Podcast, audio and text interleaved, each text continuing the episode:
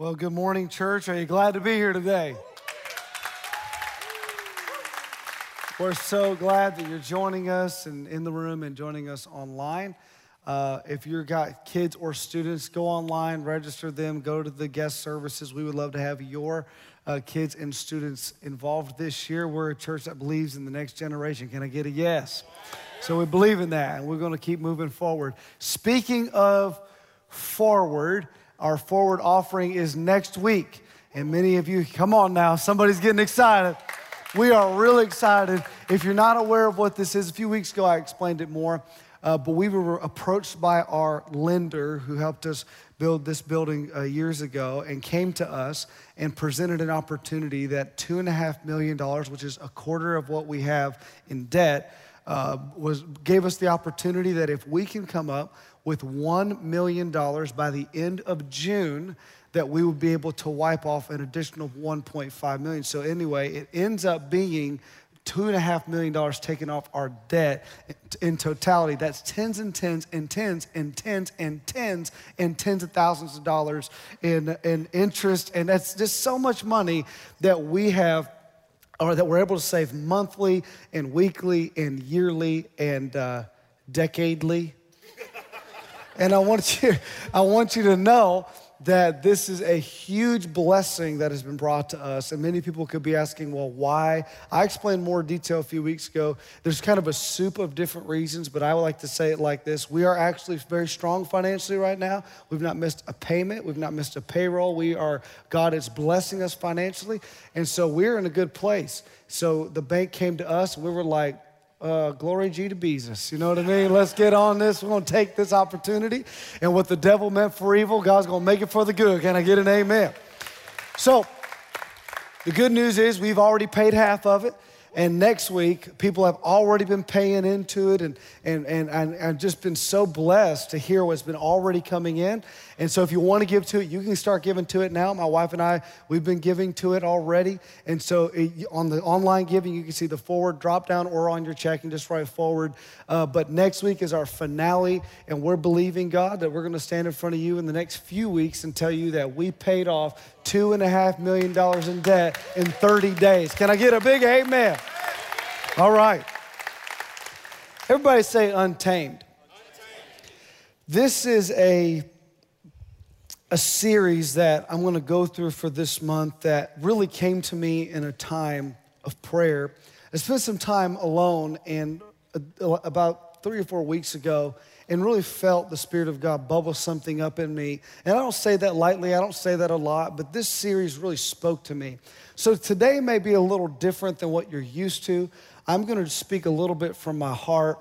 Been raised in church uh, a lot of my li- all of my life, and I just see some things as a pastor's kid and as a pastor that I want to speak to that I feel it is important and pertinent to the future of the overall church. So I got to give a little bit of a disclaimer as we talk. This is the kind of message that could be misunderstood, and I really want you to open your heart and your mind to hear what the Spirit of the Lord is not just saying to our local body, but also to the church as a whole. So, are you ready? A couple years ago, I was in uh, the zoo in Columbus, Ohio, and there's a gorilla exhibit there. And when you go through the zoo, you see this large gorilla in a cage and has a big statue that says born in captivity, letting us know that this particular gorilla has never seen the outside world. That, that gorilla was born, was bred and born and raised in those facilities. So that gorilla has never played in the jungle like wild gorillas. That gorilla has never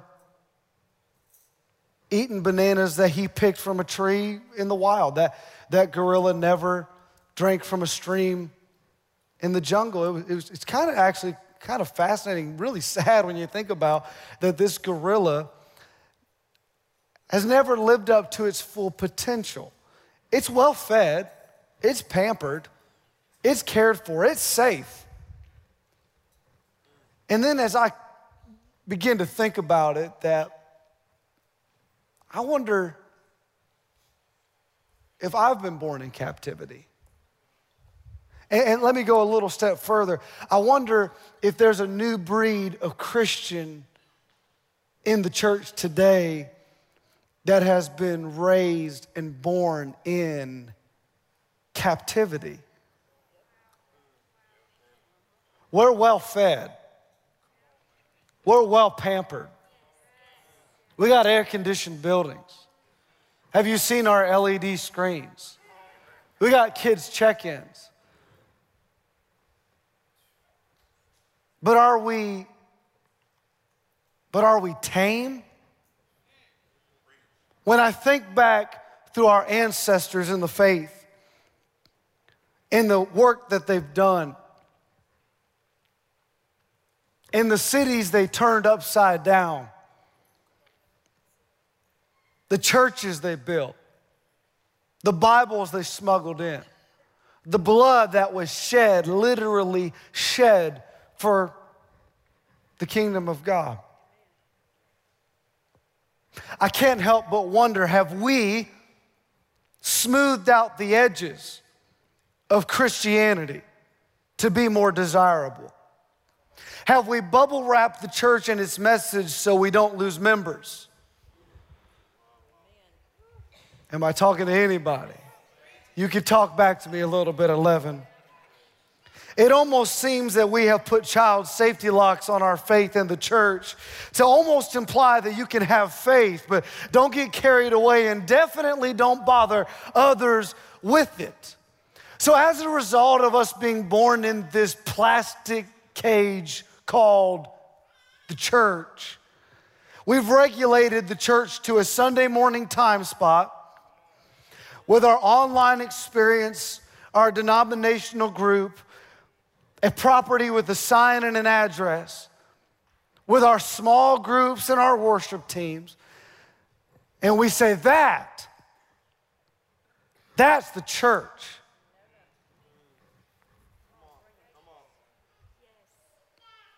That is what Christ died for.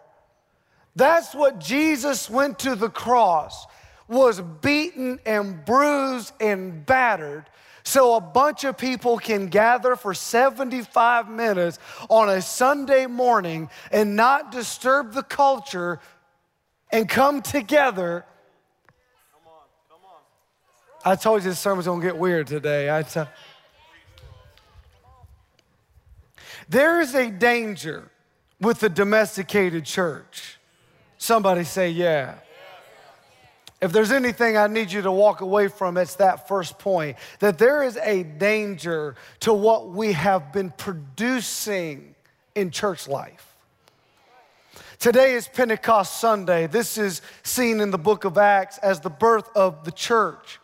When you look in the Bible, the book of Acts is actually could be called the book of action. It is the, it is the chronological history, the document, documentation, if you will, the Rosetta Stone of the first century church. It is what we desperately need to move forward to understand the past. We, we have to know that the book of Acts, God sovereignly made sure it got in the Bible so that we would not try to produce church in our own power, knowing that when you look how it started is exactly how it should finish. Can I get a yes?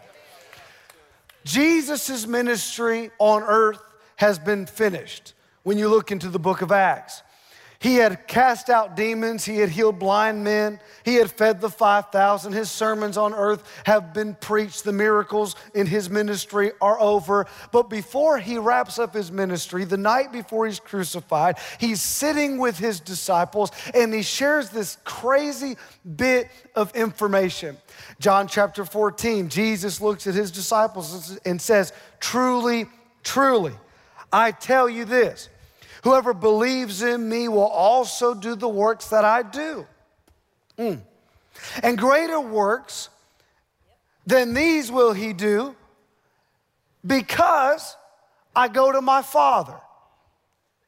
Wait a minute. You can't leave Jesus. How are we going to do miracles that you've done with you not here? Well, he didn't finish. Verse 16, he goes, I will ask the Father, and he will give you another helper to be with you forever. Even the Spirit of truth, whom the world cannot receive, because it neither sees him nor knows him. You know him, for he dwells with you and will be in you. Watch what he says in verse 18. Jesus says, I will not leave you as orphans, I will come to you. But you just told us you're leaving. He's saying, I'm coming back, but it won't look like this. Stay with me. Are you still there? Yet a little while, and the world will see me no more. In fact, in just a few hours, I'm going to be crucified and I'm going to be buried. And then in a few days, I'm going to, I'm going to resurrect. And then in a few more days, I'm going to ascend, and you're going to watch me flow away. You're going to see me no more, but you will see me. What are you talking about? He's looking at his disciples and saying, What you're going to see is going to be me, but it won't be me. It won't look like me. I'm going to send another comforter. The Bible calls it the Holy Spirit, parakletos, which means a carbon copy. I'm going to come back, but I will not be seen. It will be my spirit. My Holy Spirit will come in you. It won't just rest on you like you've always seen it in the Bible in the Old Testament.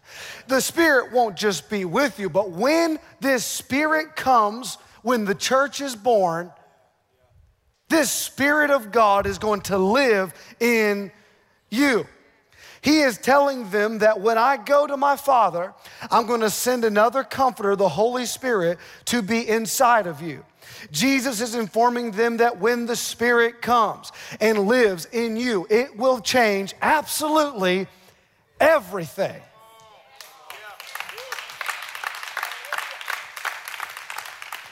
When the Spirit of God comes, Jesus is informing them that normalcy will be disrupted. There will be a new game in town. It will be the beginning of a new thing called the church. Jesus later said in Acts chapter 1, verse 8, but you will receive power. Everybody say power. When the Holy Spirit has come upon you, and you will be my witnesses in Jerusalem and in all of Judea and Samaria and to the ends of the earth. What Jesus is saying that when the Holy Spirit comes, you better watch out because it's going to affect the region. Ultimately, he's saying the communities around us will feel the presence of the people of God. He is saying that the cities will see the impact of lives being changed. They will observe this new movement of these men who and women and families who are following this man who was supposedly raised from the dead. And when this spirit is in them, they're going to be unified. Greeks and and and and and and, and and, and Jews and Samaritans and Gentiles, they're all going to worship together. They're going to look different, but they're going to be united. What is this Holy Spirit? Something's different here. And, and, and you, it's just different. You, you see people coming together and traveling and preaching and doing things that they didn't do before the Holy Spirit came. In fact, when the night of Jesus' crucifixion, you remember Peter? You remember that he denied Christ three times? Well, you just flip over to after the Holy Spirit falls. The same man that quaked in the presence of somebody asking if he just knew Jesus is the man who later in Acts chapter 2 stands up in front of everybody and begins to preach a three minute sermon that saves 3,000 people. Something happened in Peter, he got the Holy Spirit. Come on, I need to talk to somebody. The church needs the Holy Spirit.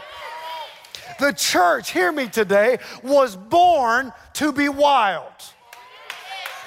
I didn't say the church was supposed to be weird. I didn't say the church was supposed to be out of order. I didn't say the church was supposed to be unbiblical. What I'm saying is the church needs to unlock the cage and become untamed again. The church is not to be relegated or regulated to a predictable format. The church is not to be this gathering together of sheepish, passive, quiet people who have turned into a voting block in Washington, D.C. Ain't nobody helping me today. When you look through the Bible and you scan through the pages of the book of Acts and you look, you see things like Acts chapter number two, where the Holy Spirit fell. You see things like in chapter number three, where Peter and John's on their way to a church meeting. And on the outside, there's a man who for 40 years was carried by his friends, laid at the gate called Beautiful. And when he sees them, Darren, it's so good to see you, my man. So good to see you. You did an excellent job at your brother's funeral or your father's funeral yesterday. You're a good man, man. I love you.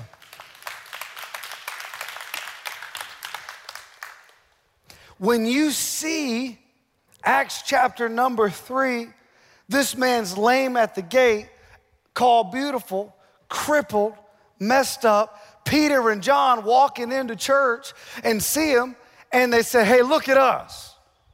Look at us. And the man, the Bible says, looked at them expecting alms, expecting money, because he's begging for money for survival. There was no financial security at the time, there was no government programs. He's just begging for money. And what happens next? Peter and John look at him and says, Hey, silver and gold have we none, but such as we have, give I unto thee. And in the name of Jesus Christ of Nazareth, stand up and walk. And the Bible says they grabbed his hand, pulled him up, and his ankle bones received strength, and he stood and he leaped and he praised God. In front of everybody, a notable, notable miracle has taken place. You go through pages and you see that it starts with 120 folks in the upper room. You see, it moves later into chapter four, where the Bible says 5,000 believe. And then later, or 3,000 in chapter two. Chapter four, 5,000 believe. You just see this expansive, uh, uh, uh, progressive, and exciting and, and life giving experience. And you find in Acts chapter 17, by the time you flip a few pages, you get a few years into the action of the apostles, you find that it says that these men have turned the world upside down. These, these men, these, these uneducated, uninformed, Many believed even illiterate teenagers who just got baptized in the power of God begin to go out and cast out demons and build churches and do something that the world has never seen. The church was made to be wild. The church had no buildings as we know them, no denominations, no statements of faith to sign, no live stream, no cutting edge non denominational churches. But what they did have was passion. What they did have was power. What they did have was praise. What they did have was prayer. There was just something radical, something different. What was it? And with this great move of God on the earth, you find this really interesting thing begins to happen. Peter and John heal the man, and afterwards, we got a problem. And there's no fight like a church fight. Somebody say amen. Acts chapter number four. And as they were speaking to the people, the priests and the captain of the temple and the Sadducees came upon them. Notice it wasn't the government, it was other church folk, it was other local pastors. It was elders and deacons and overseers, apostles, evangelists, pastors, teachers, evangelists, and prophets, and and whoever else wants to be called. Greatly annoyed because they were teaching the people and proclaiming in Jesus the resurrection from the dead. Now, these are the same men, mind you, that Jesus stood in front of. And now they're out preaching, doing miracles in the name of the man they had killed. Can you imagine that meeting? Watch this. And they arrested them, put them in custody until the next day for it was already evening. It was a cultural thing, they didn't meet in the evening. But many of those who heard the word believed, and the number of the men came about 5,000. Isn't it interesting that once they start having progress, there comes a little persecution. The church was spiritually empowered, but greatly opposed. I once read that the church was thrown to the lions as soon as it was born. We have to be careful in 2022, and I need you to hear me, to not lose our outlaw spirit.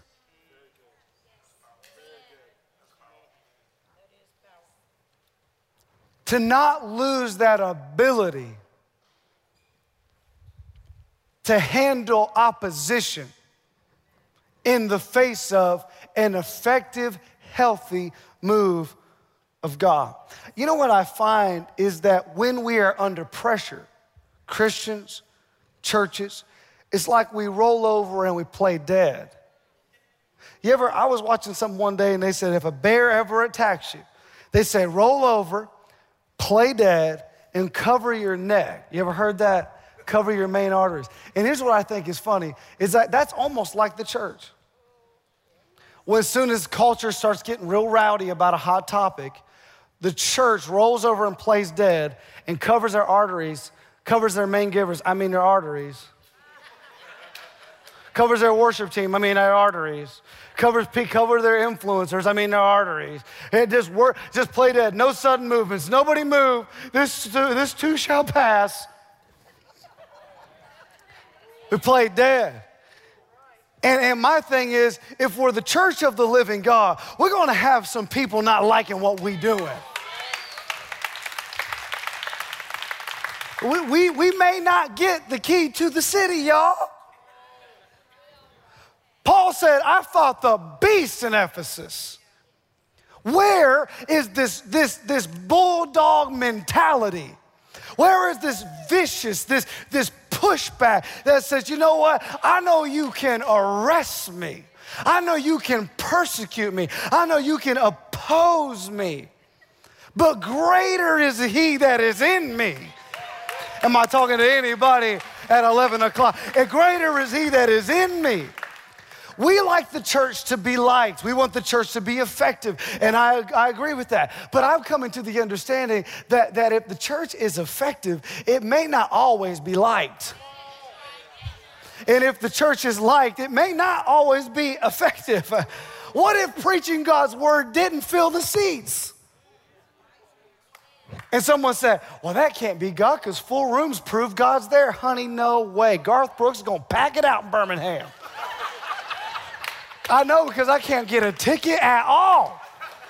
They're like 150 bucks for the nosebleeds. And I'm like, I th- sometimes I thank God for unanswered prayers. Anybody know, feel the anointing? Doesn't mean he's anointed, he's gifted. He's creative. He's amazing. He's all that. Somebody, yes, praise God, Garth Brooks. But that, but, but, but he can fill a room. We can fill rooms because we know how to build church without God. Y'all don't like it? Am I talking to anybody? This side likes me. Let me talk to y'all. Am I talking to anybody over here that knows the church has need of the anointing again? Let me talk this side over here. If the younger generation, we don't want you born in captivity. We want to see you grow in who God called you to be. So forgive us for trying to produce something that the book of Acts did with the power of God. Now we do a PowerPoint. Let me come back over here. Relax. Stressing me out. We try to impress culture, trying to win the approval of the community. We don't want to be criticized. I get it. But Jesus said, They persecuted me first. And I'm not against all these things. Hear me. I love the screens and the, and the stuff. I don't even know what all this stuff does.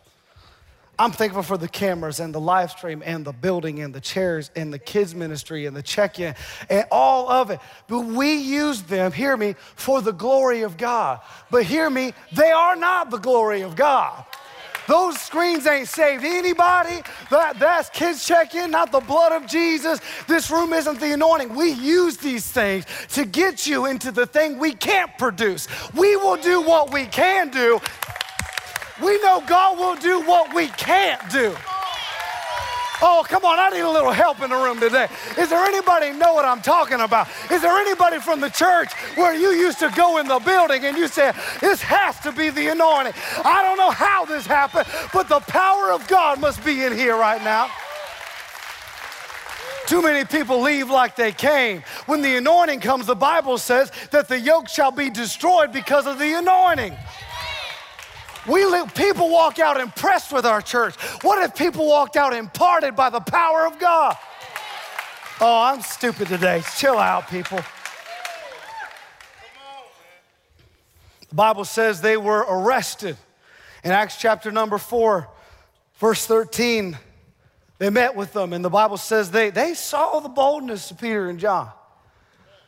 It was something about Something about this, these guys, man, it's just bold.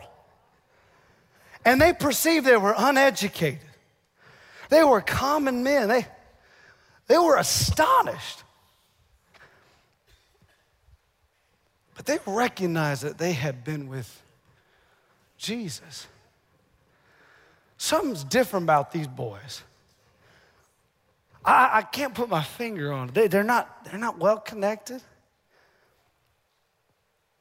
They're not smart guys. They're not book smart. They didn't go to rabbi school. What? The, fishermen, you know.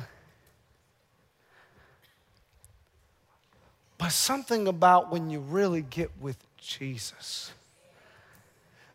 That, hear me today, the church will become more and more domesticated the less and less time we spend with Jesus.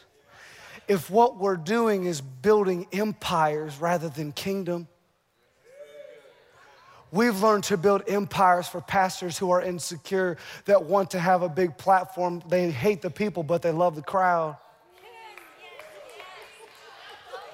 This is too rough today. 11, you can't handle it. Those risers back there, like, we walking out, preacher, we walking out. If God elevates my ministry to the point that I go out and travel and speak and I get opportunities some, that's great. If God opens those doors, that's great. But if I push those doors trying to be somebody, try to take this platform and make it my own thing and my domain and my ivory tower, and are you impressed with me yet? Somebody need to hug me as a kid if that's what I'm doing with you people. If I'm, because people feel your insecurities. And if I'm an insecure preacher trying to, and we all got insecurities, don't get me wrong, I ain't got it all together. Ask my wife. She's down there like, but we got to be careful because what we think is really anointing and calling is a lot of ambition. And you got to be careful that a lot of ambition wasn't birthed from a lot of insecurities. So it's about getting followers. It's about getting a brand. It's about getting a name. It's about building some. But what's it? Why, why can't we build the church? Let's build the kingdom. Let's let. If God blesses it and I get to go out and God opens doors, great, great. But I don't want it to be by my own power and my own wit and my own networking and my own sly business gifting. No, no, no. It'll be because God said, we got to get this boy and get his voice out. If God does it, great. But I'm called to pastor a local, healthy, strong, vibrant church.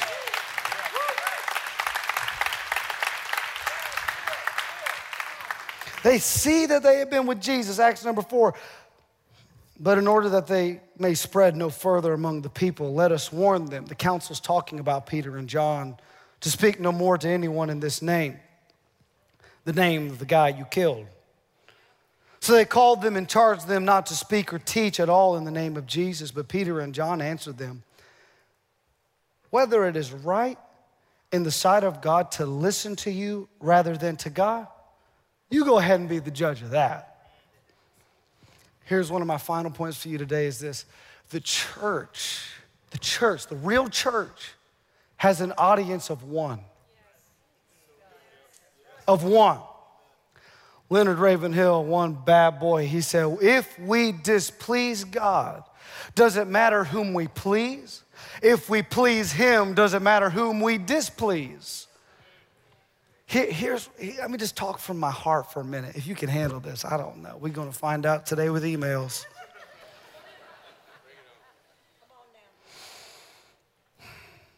Culture has moved to superficial connectivity through social media. So everything is cropped, filtered, shaped, edited. You understand? And, and, and, and businesses flourish that way, and, and people are literally famous for nothing but being good looking and can post their pictures, and people pay them 10 grand to wear their outfits and their. It's a different world. But the problem is, we use social media as a tool, okay? It's not a toy. This, this new thing of, and I'm just talking, this new thing of everything skin deep is bleeding into the church. It's, it's bleeding in the church, and, and we are more concerned with going viral. We, we want to be we want to be seen. So, so, so we buy followers. We buy views on YouTube because we need to seem valid. We need to feel important. If we didn't get a lot of likes and a lot of followers and a lot of uh, affirmation, then, then, then, then what, do we, what do we do? The church, I fear, is becoming a superficial church where it is about the hype, where it is about the program, or is about how to get you in and pump you out and try to impress you to keep you. And, and, and I'm just being real. Can you handle this? It's almost like we've become fake and artificial. Leonard Ravenhill again quoted this. Pastor Aaron gave me this quote, so if this offends you, email him. The church right now, he wrote this in the 60s, the church right now has more fashion than passion, is more pathetic than prophetic, and is more superficial than supernatural.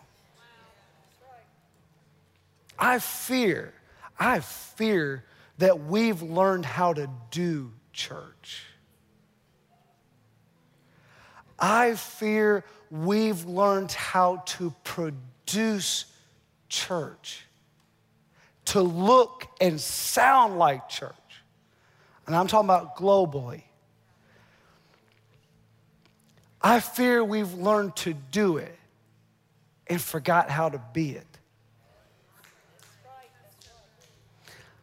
We have an audience of one. What if it doesn't get you followers? What if you don't get the affirmation? What if you don't get the attention? What if our church isn't that big? What if we're not that big, famous church in the United States?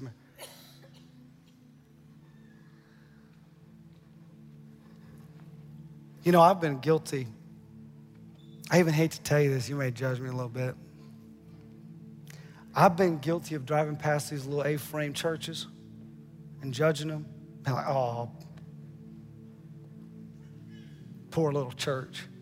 They just can get it together. They just, they just need a little this, a little that. And, and yes, there could be practical truths to that of excellence or whatever. But I was raised in those little A-frame churches. That's where I come from. My family still goes to them. My dad has never preached to a room this big. To this day, travels and preaches in little revivals all over 20, 30, 50 people. That's what he does. And he has an audience of one. The preacher that got him saved, you would never know him, Clay. But he had an audience of one. Never pastored more than 60 people, 40 years, audience of one. I've been so guilty of falling into this viral church and effective and pl- can you handle what I'm about to say? It's almost like we've gotten plastic. We're impressive. Everybody sounds the same. Everybody looks the same. Everything feels the same. We've lost distinction.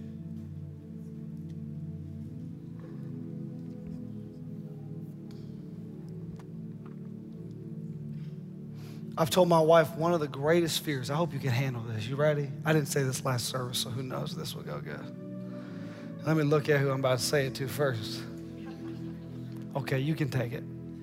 I told my wife I won't be able to stay vibrant if we tame.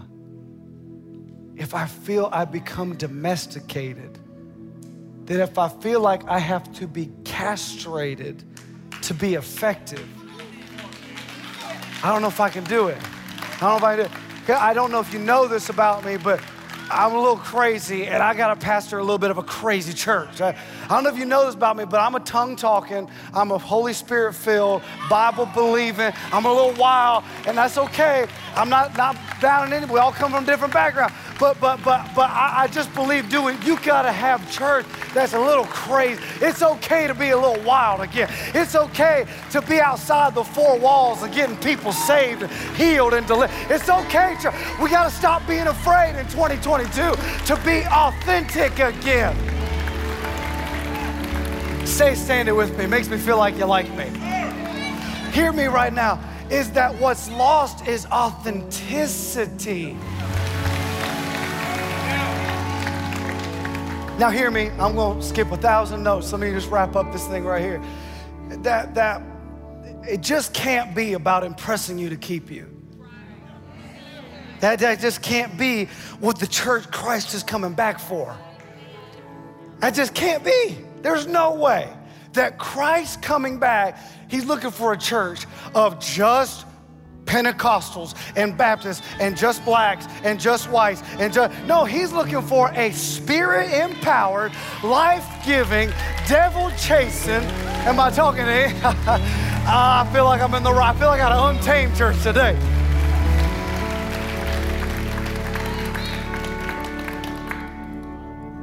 I don't want you to think I'm beating up on the church. I'm not doing that. I'm a product of the church. I believe in the church. The church is God's plan A to save the world. There is no plan B. We need the church. But she has her imperfections, and every once in a while we may have to talk about it and just work through it. But God loves His church. And, and I need you to hear me today that, that while I don't want you to misunderstand what I'm saying, is I don't want you to get an attitude toward the church. Yeah, those big screens, we ain't taking them down, paid too much for those things. They ain't going nowhere. But don't you dare think if those screens turn off, you can't worship.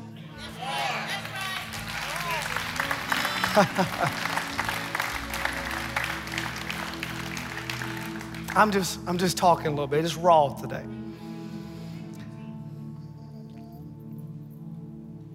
I want to be a pastor that has the freedom with with um, with taste. Is that a good way to word it? Because I hear people do, we're a free church and they're nuts. I don't want to be nuts. I want none of that. That's crazy, right? You can have passion and freedom with discretion and taste. We're not scaring the community and freaking everybody out. And if one of you busts a snake out, you got to leave. You can't come here. Don't be bringing those snakes into this church. Cannot. You got to go to Alabama to do that. Vernon, Alabama. Am I right about?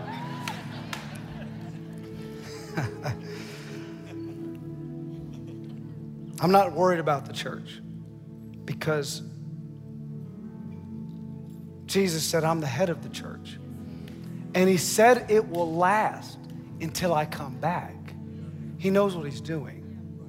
With that said, we just got to keep having family talks. Have family talk sometimes. Hear me today. We are a spirit empowered church. We are a generous church. We are a diverse church. I said we are a diverse church. We're a loving church. We're a happy church. We are the we get loud sometimes church. We are an imperfect church, but we are God's great church. And Jesus said, On this rock, I will build my church, and the gates of hell will not prevail. Are you thankful for God's great church today?